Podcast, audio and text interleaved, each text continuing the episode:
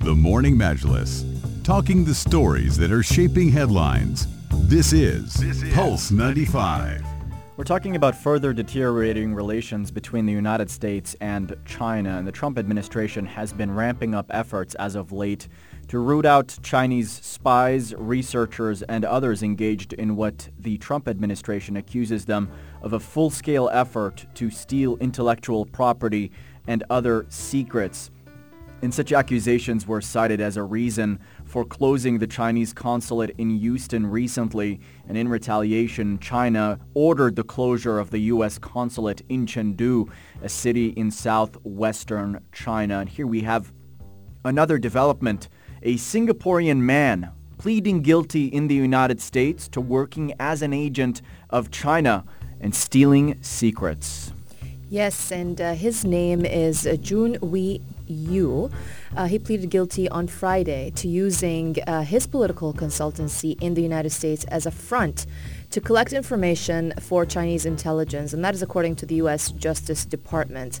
Now, he said um, from 2015 to 2019, he worked for Chinese intelligence, quote, to spot and assess Americans with access to valuable non-public information, including U.S. military and government employees with high-level security clearances. Now, this plea comes as China ordered the closure of the U.S. consulate uh, in the southwestern city of Chengdu on Friday. But yeah, this move is definitely an escalation of a uh, tit-for-tat exchange between the two countries uh, after the U.S. ordered China to close its consulate in Houston. Yeah, and a lot of people say that the officials said the activity in Texas went well over acceptable lines, mm. and they wanted to send a strong message that it would not be tolerated. The decision uh, to take more decisive action to ki- counter China and disrupt its operations coincides, uh, in fact, with a speech earlier this month um, by the FBI director who said the Chinese threat to U.S. interests had massively accelerated in the past decade, noting that he opened a new China-related counter-investigation every 10 hours. Yeah. And that's big. Yeah, so it is it is pretty intense. It's, it's lots has been happening, isn't it, at the moment? A lot has been happening indeed. Uh, U.S. Secretary of State Mike Pompeo said this decision to, uh, or the decisions to close the consulate in Houston was taken because China was stealing intellectual property. Chinese Foreign Ministry spokesman Wang Wenbin responded saying the move was based on a hodgepodge of anti-Chinese lies but tensions have certainly been rising between the two countries over several key issues. And before we delve further into that, uh, we look further into this guilty plea of the Singaporean man. Mm. He admitted to scouting for Americans with high-level security clearance. He presumably found them on LinkedIn. He would offer them around 1,000 to $2,000 for to write reports. He would tell them it would go for a private company, not the Chinese government. And typically those individuals he would contact have financial troubles. So they would write these reports with sensitive information. He would send them to the Chinese government, and that's uh, presumably, uh, or according to the accusation and what in his admission uh, is what had occurred. Uh, but yes, uh, Beijing and the United States have been clashing fiercely. Mm. Among the factors in play here uh, are the exchanges on COVID-19. So U.S. officials, including Donald Trump, blaming China for the global spread of COVID-19. Donald Trump even making the unsubstantiated claim that the virus originated from a Chinese laboratory in Wuhan. Uh, the United States and China have also been locked in a tariff war since 2018, and the United States had long accused the country of unfair trading practices and intellectual property theft as well, while Beijing officials say that the United States is trying to curb its rise and ascent as a global economic power. Mm.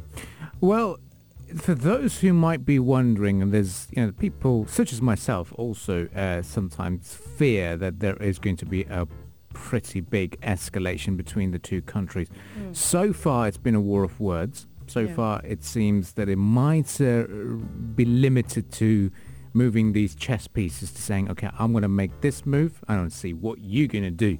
And then they'll say, I'll scratch your back. And then they'll say, I'll scratch your back more. Uh, so th- that's what the situation is at the moment. Um, but looking at it uh, in, in, in, a, in a larger picture, uh, way back in 2016 when Trump started his election campaign, he had a, a very s- strong anti-China sentiment saying, you know, China's ripped America off. Mm. That sentiment's back again. Um, mm. And the other aspect is that um, now with uh, with this situation in, in the in the consulate in the Singaporean man um, uh, court to find more information, it basically showed that the Chinese authorities might have a slight upper hand in terms of espionage uh, practices. And uh, Mike Pompeo, within his administration, he's a very, very hardliner anyway, Secretary of State, pretty high uh, position, who says uh, that you know he's always been pressing for tougher action against Beijing, and also uh, advising on this, and um, and that this this is uh, the situation. Even though the uh, President Donald Trump wanted to pursue and develop his friendship uh, with Xi Jinping, but there's people around him that advise saying, mm, well, there's a bit of a, a tough cookie over here.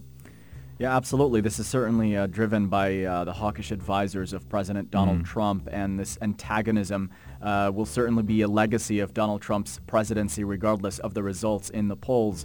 We've seen the relationship between the United States and China dismantle in terms of politically, economically, socially, and it feels as if we're at a point of no return, that regardless of the outcome of the elections, that the damage would have been done we're talking sanctions on senior Chinese officials. We're talking about revoking the special status of Hong Kong. Uh, we're talking about a strong response on China's vast maritime claims in the South Sea and a travel ban on Chinese students uh, at, the, at, the, graduate level, both countries uh, taking strong stances against one another.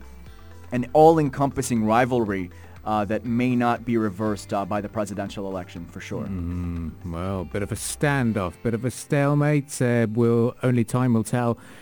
In terms of where we're going to go with this, uh, we shall keep you posted and even motivated throughout this morning. Uh, we are going to be talking about uh, IMF's expectations when it comes to the net income. We're going to be talking about a number of big stories shaping the headlines and a big development that is now out there. We might ponder over that. Is South uh, North Korea, country with no coronavirus infections, has finally said, "Oh my God, we've found our first infection. What's mm-hmm. going on?"